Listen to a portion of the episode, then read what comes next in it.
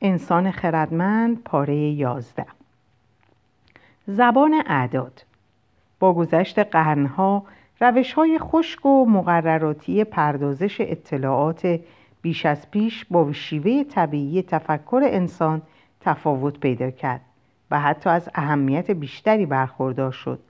قبل از قرن نهم میلادی گامی تعیین کننده برداشته شد و آن ابداع یک خط ناقص جدید بود که می توانست اطلاعات ریاضی را با کارایی بینظیری ذخیره و پردازش کند. این خط ناقص شامل ده عدد معرف اعداد صفر تا نه بود.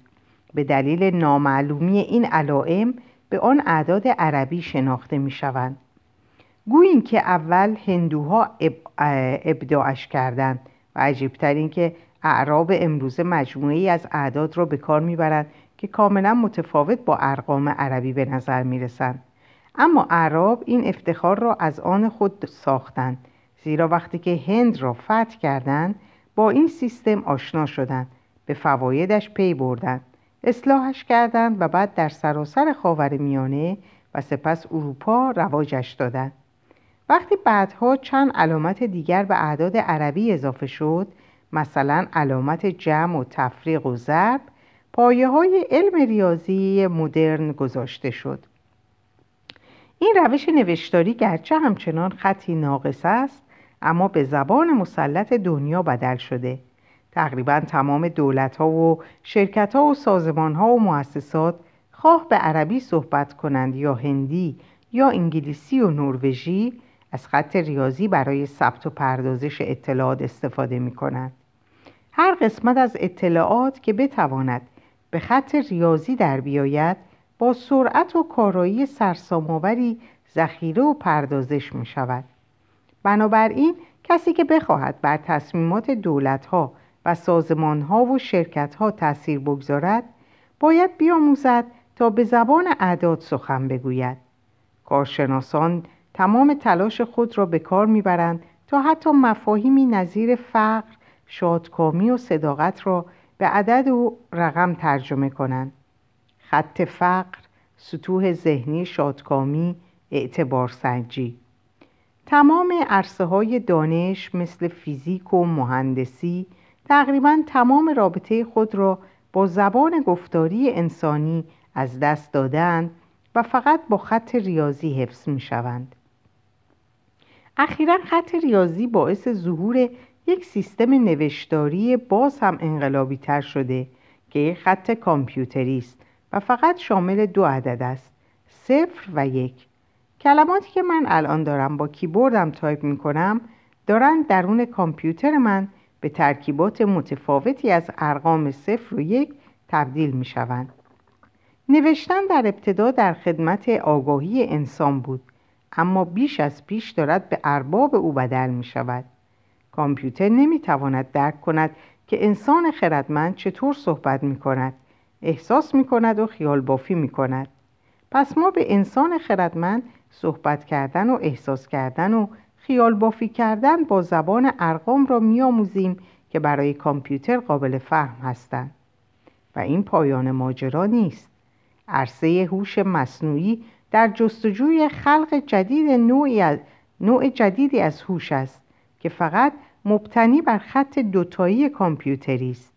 فیلم های علمی تخیلی نظیر ماتریکس و ترمیناتور دورانی رو به تصویر می‌کشند که این خط دوتایی خود را از یوغ بشر رها می کند. وقتی انسان تلاش می کند دوباره کنترل این خط سرکش را بازیابد این خط در پاسخ میکوشد نسل بشر را نابود کند. در تاریخ عدالتی نیست. درک تاریخ بشر در هزاره های بعد از انقلاب کشاورزی در یک سوال خلاصه می شود چطور انسانها خود را در شبکه های همکاری گسترده سازمان دادند؟ در حالی که فاقد قرایز زیستی لازم برای حفظ این شبکه ها بودند. پاسخ کوتاه این است که انسان ها نظم های خیالی آفریدند و خط را اختراع کردند. این دو اختراع خلع موجود در میراث زیستی ما را پر کرد اما ظهور این شبکه ها در نظر بسیاری منشأ خیر نبودند نظمهای خیالی حافظ این شبکه ها نه بیطرف بودند و نه عادلانه زیرا مردم را به گروه های غیرواقعی تقسیم می که تحت نظامی سلسله مراتبی سازمان میافت. فرادستان از امتیازات و قدرت بهرهمند می در حالی که فرودستان از تبعیض و سرکوب رنج می بردن. به عنوان مثال قوانین همورابی نظم همورابی نظمی سلسله مراتبی شامل مافوقها و عوام و برده ها را مستقر کرده بود مافوقها از تمام مواهب زندگی بهرهمند می شدن. به عوام تهمانده ها می رسید و سهم بردگان هم خشونتی بود که در پاسخ اعتراض اعتراضاتشان بر آنها اعمال می شد. نظم خیالی که در سال 1776 در آمریکا برقرار شد علا رقم ادعای برابری همه انسانها به استقرار نظام سلسله مراتبی انجامید. سلسله مراتب میان مردان و زنان که مردان از نعماتش بهرهمند می شدن و زنان در آن فاقد قدرت بودند. سلسله مراتب میان سفید پوستانی که از آزادی برخوردار بودند و سیاهان و سرخ پوستانی که انسانهایی پستر قلمداد می شدند و بنابراین فاقد حقوق برابر انسانی بودند. بسیاری از کسانی که اعلامیه استقلال را امضا کردند بردهدار بودند. آنها بعد از امضای اعلامیه برده هایشان را آزاد نکردند ولی خود را هم ریاکار نمی‌دانستند. در نظر آنها حقوق انسانی ربط زیادی به کاکاسیاها نداشت. نظم آمریکایی به سلسله مراتب میان غنی و فقیر هم تقدس بخشید بسیاری از آمریکایی ها در آن زمان مشکل زیادی با نابرابری نداشتند که حاصل رفتار و دین رفتار والدین ثروتمندی بود که ثروت و کسب و کار خود را به فرزندانش منتقل می کردن. در نظر آنها برابری صرفا به معنای این بود که فقیر و غنی در مقابل قانون برابر باشند. برابری هیچ ربطی به, من به, به بیمه بیکاری و حق تحصیل و بیمه درمانی نداشت. آزادی هم مفهومی بسیار متفاوت با امروز داشت. آزادی در سال 1776 به این معنا نبود که گروه های خارج از قدرت به خصوص سیاپوستان یا سرخپوستان یا خدایی نکرده زنان امکان دستیابی به قدرت و اعمال آن را داشته باشند بلکه فقط به این معنی بود که دولت نباید بجز در موارد استثنایی به مالکیت خصوصی شهروندان تعرض کند یا درباره آن تصمیم بگیرد. نظم آمریکایی از این طریق حافظ نظم سلسله مراتبی ثروت و رفاه بود که از دید بعضی توسط خداوند تفیز شده بود. و در نظر گروهی دیگر مظهر قانون تغییر ناپذیر طبیعت بود. ادعا می شد که طبیعت لیاقت را با ثروت پاداش می دهد اما کاهلی را مجازات می کند تمام این نابرابری ها میان فرد آزاد و برده میان سفید و سیاه میان غنی و فقیر ریشه در خیالات دارد. سلسله مراتب میان مردان و زنان بعدا مورد بحث قرار خواهد گرفت. اما این قانون آهنین تاریخ است که هر سلسله مراتب خیالی ریشه های موهوم خود را انکار می کند و دائعی طبیعی بودن و اجتناب ناپذیر بودن دارد. مثلا بسیاری از کسانی که سلسله مراتب میان فرد آزاد و برده را طبیعی و درست می انگارند معتقدند که بردگی اختراع انسان نیست. همورابی می گفت بردگی مقرر شده خدایان است. به گمان ارسطو بردگان سرشت بردگی دارند در حالی که انسانهای آزاد سرشت آزاد دارند و موقعیت این دو گروه در جامعه صرفا باستاب سرشت درونیشان است. اگر از یک سفید پوست برتری طلب سفید پوست برتری طلب راجع به سلسله مراتب نژادی سوال کنید برای شما یک نطق قرای شبه علمی در خصوص تفاوت‌های زیستی بین نژادها ایراد می کند. احتمالا به گوش شما می‌گوید در خون یا ژن سفید پوستان که نژاد قفقازیه چیزی وجود داره که اونها را ذاتا باهوشتر و اخلاق مدارتر و سختکوشتر می‌کنه اگر از یک سرمایهدار سرسخت راجع به سلسله مراتب ثروت سوال کنید احتمالا به شما میگه که این ناشی از تفاوت‌های اجتناب ناپذیر عینی در قابلیت هاست. از این دیدگاه ثروتمندان به برکت تواناتر بودن و سعیتر بودنشون پول بیشتری دارند. پس کسی نباید از این برنجه که افراد ثروتمند از مراقبت های بهداشتی بهتر، تحصیلات بهتر و تغذیه بهتر برخوردارد. ثروتمندان استحقاق تمام امتیازاتشان را دارند.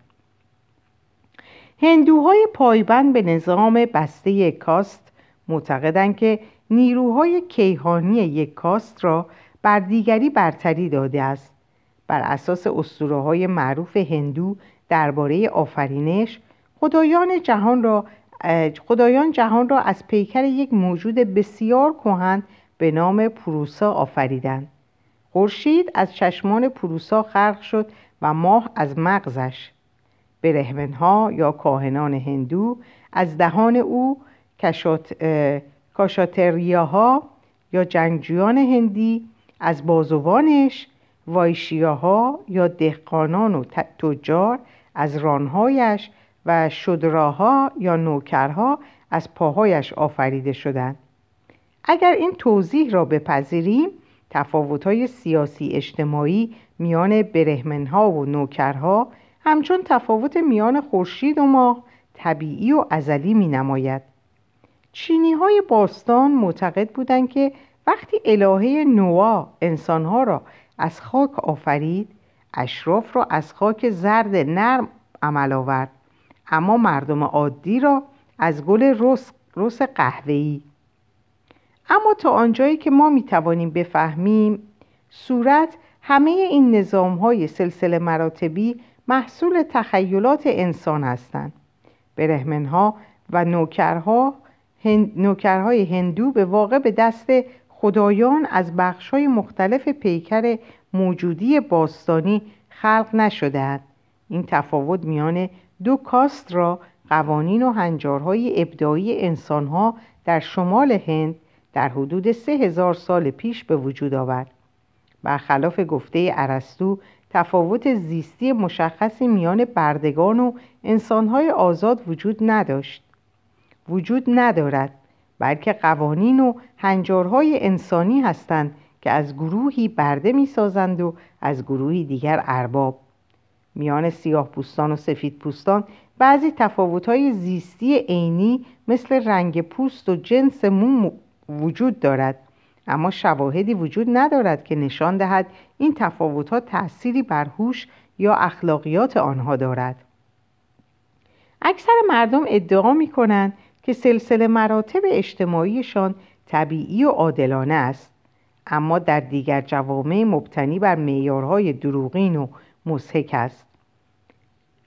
غربیان امروزی آموختند که ایده سلسله مراتب نژادی را به سخره بگیرند قوانینی که سیاهان را از زندگی در محلات سفید پوست نشین من می کنند یا تحصیل سیاهان در مدرسه سفید پوستان را ممنوع می سازد یا از معالجه سیاهان در بیمارستان سفید پوستان جلوگیری می کند آنها را سخت متعجب می کند اما سلسله مراتب غنی و فقیر که مقرر می دارد ثروتمندان در مناطق مجلل و مجزا زندگی کنند یا در مدارس ویژه معتبرتر تحصیل کنند یا در واحدهای درمانی مجز... مجهزتر مداوا شوند برای بسیاری از آمریکایی ها و اروپایی ها کاملا معقول به نظر می رسد.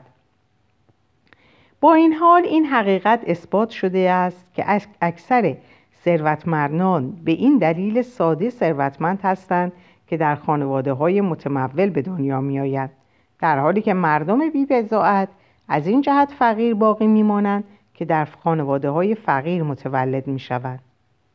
متاسفانه به نظر میآید که جوامع پیچیده انسانی نیازمند سلسله مراتب های خیالی و تبعیضات ناعادلانه هستند.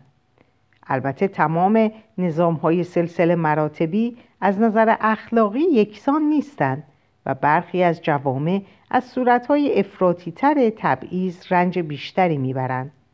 اما محققان تا کنون هیچ جامعه بزرگی را ندیدهاند که بری از هر گونه آری از هر گونه تبعیض باشد. گاه و بیگاه انسانها نظمهایی را در جامعهشان به وجود آوردن که شهروردان را بر اساس مقولات خیالی طبقه بندی می کند مثل مافوق و عوام و برده و سفید پوست و سیاه پوست نجیب زاده و آمی برهمن و نوکر غنی و فقیر. این طبقه بندی ها روابط میان میلیون ها انسان را به گونه تنظیم کرده که کسانی, کسانی از نظر قانونی یا سیاسی یا اجتماعی بر دیگران برتر باشند.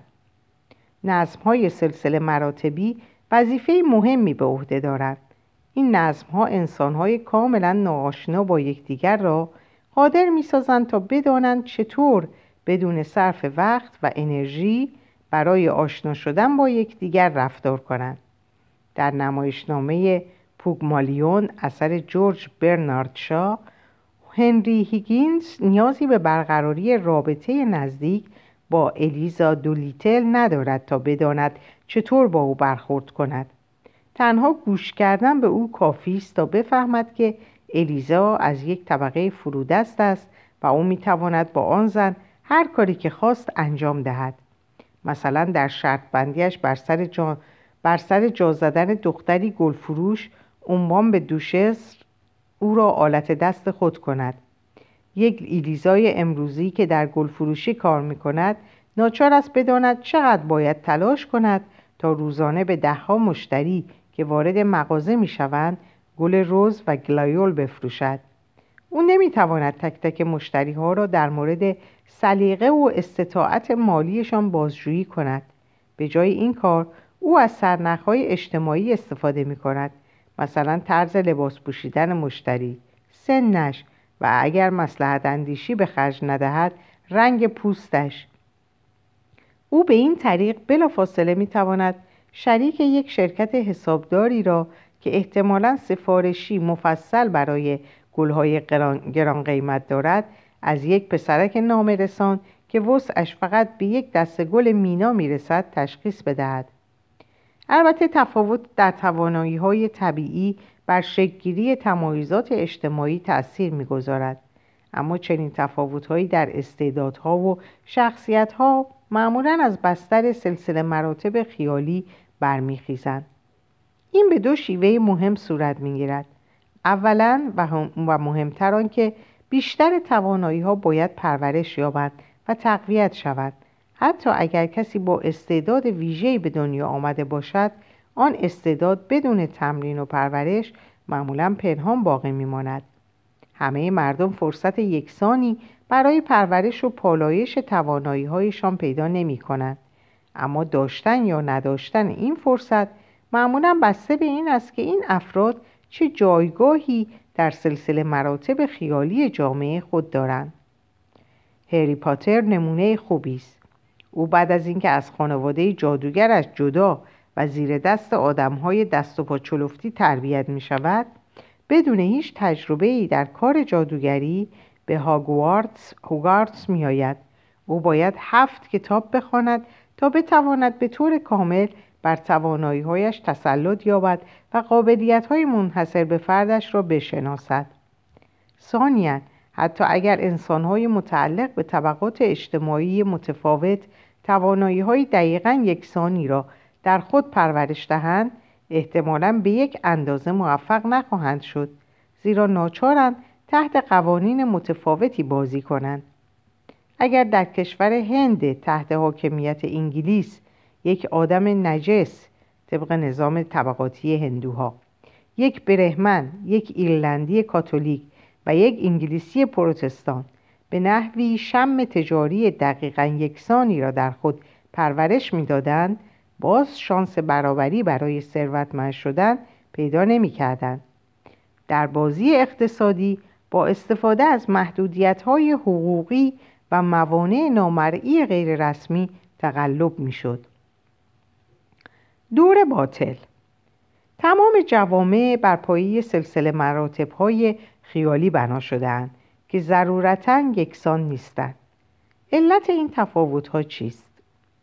چرا جامعه سنتی هند مردم را بر اساس کاست, طب... کاست طبقه بندی می‌کرد و جامعه عثمانی بر اساس دین جامعه آمریکا بر اساس نژاد؟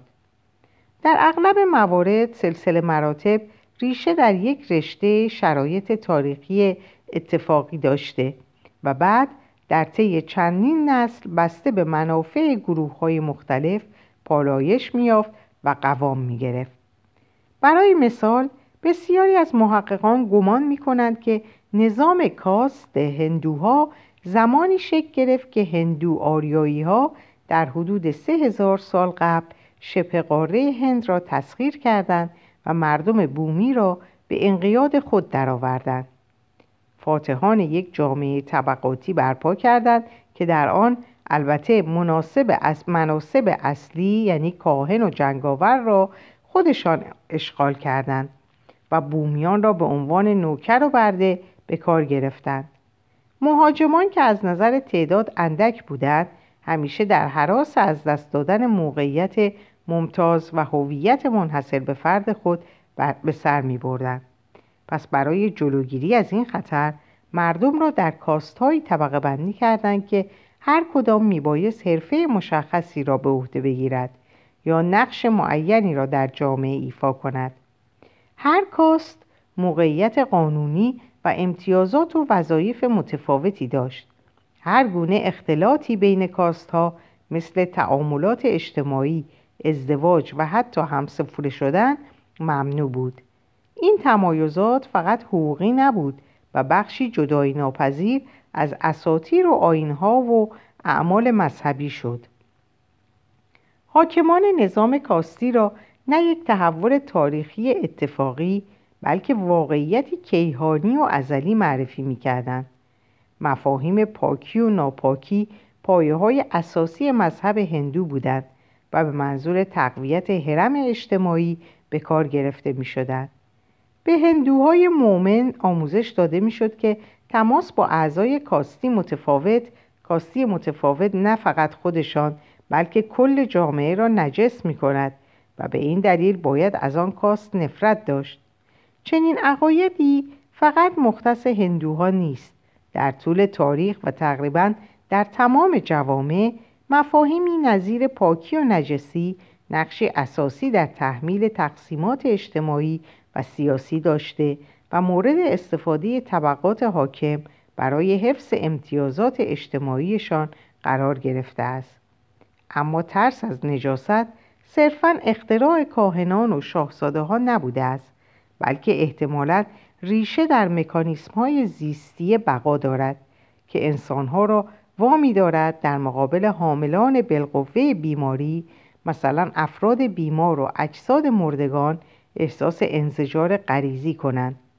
بهترین راه برای منزوی کردن هر گلوه مثل زنان، یهودیان، رومیان، همجنسگرایان، سیاه پوستان این است که به دیگران بقبولانند. اینان منبع نجاست و آلودگی هستند. نظام کاستی هندو و قوانین مربوط به پاکی آن عمیقا در فرهنگ هندی رسوخ یافته است.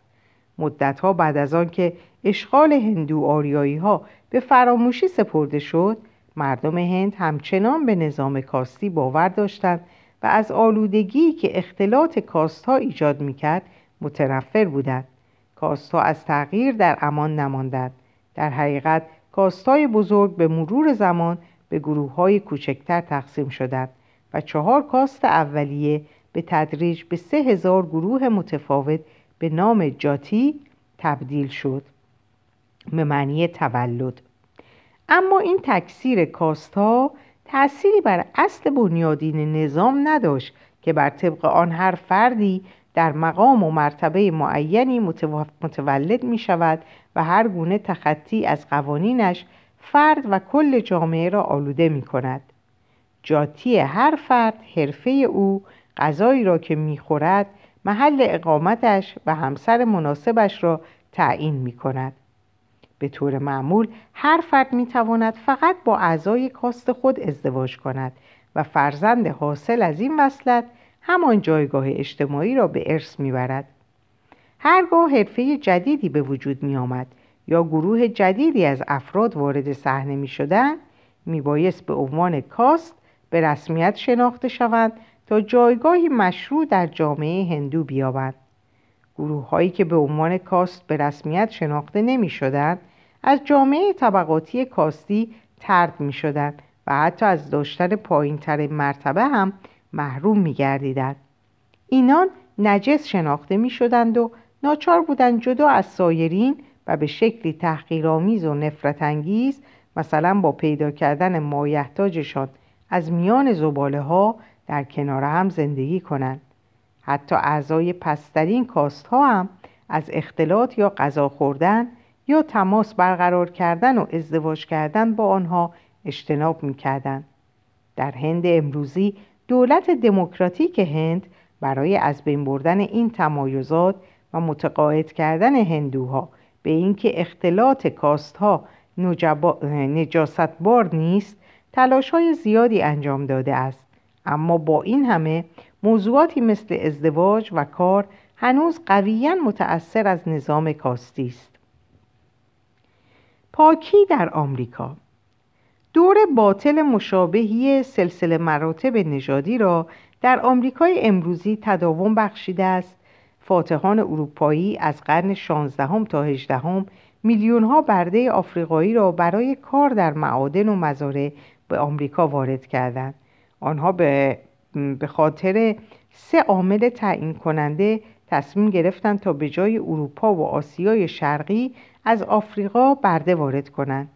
اول اینکه آفریقا نزدیکتر بود و در نتیجه وارد کردن برده از سنگال ارزانتر از ویتنام تمام می‌شد. دوم اینکه در آن زمان در آفریقا تجارت برده عمدتا برای خاورمیانه بسیار رایج بود در حالی که بردهداری در اروپا بسیار نادر بود. پس طبیعتا خرید برده در یک بازار از پیش موجود بسیار آسانتر از ایجاد یک بازار جدید برای این کار بود. سوم و مهمتر از همه این که شماری از کشزارهای آمریکایی در ویرجینیا و هایتی و برزیل گرفتار مالاریا و تب زرد شده بودند که از آفریقا می آمد. آفریقایی ها طی نسل ها نوعی مسئولیت ژنتیک در مقابل این بیماری ها کسب کرده بودند در حالی که اروپایی ها کاملا بیدفاع بودند و گروه گروه تلف می شدند پس انتخاب معقولتر برای مالکان کشزارها سرمایه گذاری روی برده های آفریقایی به جای برده های اروپایی یا کارگران اجیر شده بود. عجیب این که برتری ژنتیک از نظر مقاومت بدنی به فرودستی اجتماعی تبدیل شد. دقیقا به این دلیل که آفریقایی ها با آب و هوای استوایی سازگارتر از اروپایی بودند به برده های اربابان اروپایی تبدیل شدند. در نتیجه این عوامل تعیین کننده جوامع جدید و روبه رشد آمریکا به دو کاست اروپایی سفید پوست حاکم و آفریقایی های سیاه پوست تحت انقیاد تقسیم شدند. اما کسی مایل نیست بگوید فقط به این دلیل که مسلحت اقتصادی ایجاب می کند برده های متعلق به فلان اصل و نژاد را نگه می دارد. اروپایی های سفید پوست آمریکا نیز همچون فاتحان آریایی هند می‌خواستند نه فقط از نظر اقتصادی خود را موفق نشان دهند بلکه خود را پرهیزکار و عادل و بیقرض نیز معرفی کنند. افسانه های دینی و علمی در خدمت توجیه این تبعیض قرار گرفتند. حکیمان الهی می‌گفتند که آفریقایی ها از نسل هام یا پسر نوح هستند که به نفرین پدر مقرر شد که فرزندانش برده شوند. زیستشناسان چنین استدلال می‌کردند که رشد هوشی و درک اخلاقی سیاه پوستان کمتر از سفید پوستان است پزشکان مدعی بودند که سیاه پوستان در کسافت زندگی می کنند و ناقل بیماری های گوناگون هستند و به عبارت دیگر منبع آلودگی هستند. این افسانه ها در فرهنگ آمریکا و به طور کلی در فرهنگ غرب آشناست و تا مدتها بعد از برچیده شدن شرایطی که زمین ساز بردهداری شد به تأثیرگذاری ادامه دادند. در اوایل قرن 19 امپراتوری بریتانیا بردهداری را غیرقانونی اعلام کرد و تجارت برده در سواحل اقیانوس اطلس را متوقف کرد و در طی دهه های بعد از آن بردهداری به تدریج در سراسر قاره آمریکا غیرقانونی اعلام شد قابل توجه است که این اولین و تنها بار در طول تاریخ بود که جوامع بردهدار داوطلبانه بردهداری را ملقا می کردن. اما با اینکه ها آزاد شده بودند افسانه های نجات پرستانه که بردهداری را توجیه می کردن باقی ماندند جدایی نژادی با قانونگذاری های نجات پرستانه و عرف اجتماعی حفظ شد نتیجه یک دور باطل بود چرخه ای از علت و معلول که دائما خود را تقویت می‌کرد. برای مثال می‌توان ایالت جنوبی آمریکا را بلافاصله بعد از جنگ داخلی در نظر گرفت. در سال 1865 اصلاحیه سیزدهم قانون اساسی ایالت متحده بردگی را غیرقانونی اعلام کرد و اصلاحیه چهاردهم مقرر داشت که شهروندی و حمایت قانونی یکسان را نمی‌توان بر حسب نژاد از کسی گرفت. اما دو قرن بردهداری به این معنا بود که اکثر خانواده های سیاه پوست فقیرتر بودند و سطح آموزشی پایینتری نسبت به اکثر خانواده های سفید پوست داشتند بنابراین یک سیاه پوست در آلابامای سال سال 1865 در مقایسه با همسایگان سفید پوست خود امکان بسیار کمتری برای دریافت آموزش مناسب و کسب شغلی با درآمد خوب را داشت. فرزندان او متولد دهه های 1880 و 1890 زندگی را با همان وضعیت نامساعد والدینشان شروع می کردند آنها هم در خانواده بی سواد و فقیر متولد می شدند. اما نابرابری اقتصادی تمام, اقتصادی تمام ماجرا نبود آلاباما موتن بسیاری از سفید پوستان فقیر هم بود که از امکانات برادران و خواهران هم نژاد خوش اقبالتر خود محروم بودند. به علاوه انقلاب صنعتی و موج مهاجرت ها ایالات متحده را به یک جامعه به شدت سیال مبدل کرده بود که در آن ژنده پوشان می توانستند به سرعت ثروتمند شوند. حالا که پول نقش تعیین کننده را داشت تفاوت‌های بارز نژادی میبایست به زودی کمرنگ شود خصوصا از طریق ازدواج‌های درونگروهی اما چنین نشد.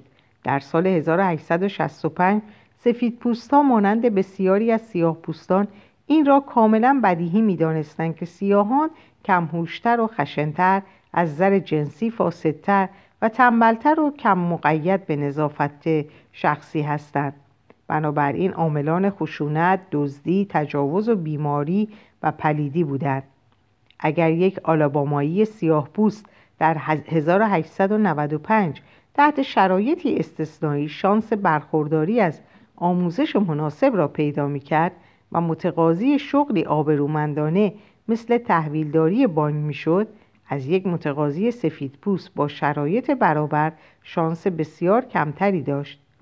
داغی که بر پیشانی سیاهان خورده بود و آنها را ذاتا غیرقابل اعتماد و کاهل و کمهوش معرفی می‌کرد همه جا به زیان آنها بود. ممکن است گمان کنید که مردم به مرور زمان پی بردند که این برچسبها نه حقیقت که افسانند و سیاهان هم قاطرند به تدریج خود را مانند سفید پوست ها شایسته و مطیع قانون و پاکیزه نشان دهند. اما آنچه در واقعیت روی داد کاملا عکس این بود. این پیشداوری ها با گذشت زمان بیشتر و بیشتر تثبیت شدند. از آنجا که بهترین مشاغل در دست سفید پوست ها بود. پذیرش این باور که سیاهان واقعا پسترند ساده تر می شد شهروند سفید پوست معمولی می گفت ببین سیاهان چند نسل است که آزاد شدند اما تقریبا هیچ پروفسور و وکیل و دکتر و حتی تحویلدار بانک سیاه پوستی وجود ندارد. آیا همین دلیل بر کمهوش بودن تنبل بودنشان نیست؟ سیاهان گرفتار در این دور باطل شانس استقدام در مشاغل اداری را پیدا نمی کردن. زیرا کودن دانسته می شدن و گواه پست بودنشان کم بودن تعداد سیاه پوستان در مشاغل اداری بود. دور باطل در همینجا متوقف نمی‌شد چون تعصبات ضد سیاهان نیرومندتر شد به شکل نظامی از قوانین و هنجارهای جیمکرو درآمد که زامن بقای نظم نجات پرستانه بود سیاهان حق رأی دادن در انتخابات تحصیل در مدارس سفید پوستان خرید از فروشگاه های سفید پوستان غذا خوردن در رستوران سفید پوستان و خوابیدن در هتل سفید پوستان را نداشتند.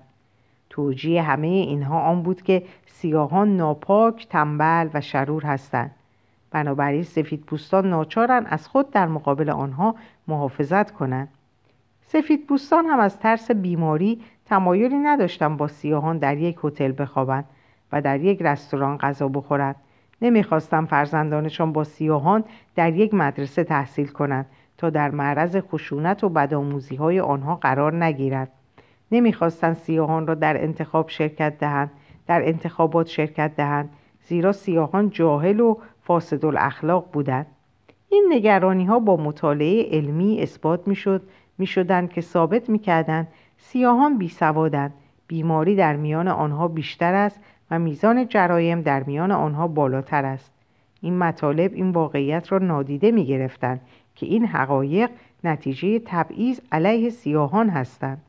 در عواسط قرن بیستم تبعیضات در جنوب ایالات متحده چه بسا از اواخر قرن نوزدهم هم بدتر بود. کلنون کینگ دانش آموز سیاه است که در سال 1958 درخواست ورود به دانشگاه میسیسیپی را داشت. به آسایشگاه روانی منتقل شد. رأی قاضی این بود که یک سیاه پوست باید عقلش را از دست داده باشد که فکر کند می تواند در دانشگاه میسیسیپی پذیرفته شود. هیچ چیز به اندازه روابط جنسی و از ازدواج میان مرد سیاه پوست و زن سفید پوست برای اهالی جنوب آمریکا و بسیاری از شهروندان شمال آمریکا نفرت انگیز نبود. رابطه جنسی میان نژادهای مختلف به بزرگترین تابو بدل شده بود و هر تخطی یا سوء زن به تخطی از این امر مستحق مجازات سریع و غیررسمی به صورت اعدام توسط اوباش بود. کوکولاکس کلن یک انجمن مخفی برتری طلب اعمال کننده بسیاری از این اعدام ها بود. اعضای این انجمن می توانستند به منظور یاد دادن قوانین تهارت آموزگاران خوبی برای برهمنهای هندو باشند. به مرور زمان نجات پرستی عرصه های فرهنگی بیشتری را در بر گرفت. فرهنگ زیبایی شناختی آمریکا حول معیارهای زیبایی سفید پوستان شکل گرفت. ویژگی های جسمانی نژاد سفید مثل پوست روشن، موی صاف و بور، بینی کوچک و سربالا زیبا و ویژگی های معمول سیاهان مثل پوست تیره، موهای انبوه و تیره، بینی پهن زشت تلقی می شد. این پیشبندارها آن سلسله مراتب خیالی را حتی با لایه های عمیقتر آگاهی بشر عجین ساخت. چنین دوره های باطلی می توانند در طی صدها و حتی هزاران سال در گردش باشند و سلسله مراتبی خیالی بر و برآمده از یک رویداد تاریخی تصادفی را تداوم بخشند تبعیضات ناعادلانه اغلب با مرور زمان بدتر می شوند نه بهتر. پول پول بیشتر می آورد و فقر فقر بیشتر. آموزش آموزش می آورد و جهل جهل. آنهایی که زمانی قربانی تاریخ شدند ممکن است باز هم مورد غضب تاریخ قرار گیرند. و آنهایی که مورد مهر و محبت تاریخ قرار گرفتند ممکن است باز هم از امتیازات بیشتری بهرهمند شود. اکثر سلسله مراتب های سیاسی اجتماعی فاقد بنیان منطقی یا زیستی هستند چیزی نیستند جز تداوم رویدادهای تصادفی که با افسانه و استوره تقویت و پشتیبانی می شوند. همین دلیل خوبی است که به مطالعه تاریخ بپردازیم اگر تمایز میان سیاهان و سفیدها یا برهمنها و نوکران مبتنی بر واقعیتهای زیستی بود به این معنی که برهمنها واقعا مغز بهتری از نوکران داشتند زیستشناسی برای فهم جامعه بشری کفایت می‌کرد. از آنجا که تمایزات زیستی میان گروه های مختلف انسان خردمند واقعا ناچیز هستند زیستشناسی نمی‌تواند پیچیدگی های جامعه هند یا پویایی, پویایی نژادی آمریکا را توضیح دهد. این پدیده ها را فقط می توانیم با مطالعه رویدادها و شرایط و روابط قدرتی بفهمیم که ساخته های تخیل را به ساختارهای اجتماعی بیرحمانه و بسیار واقعی بدل کردند.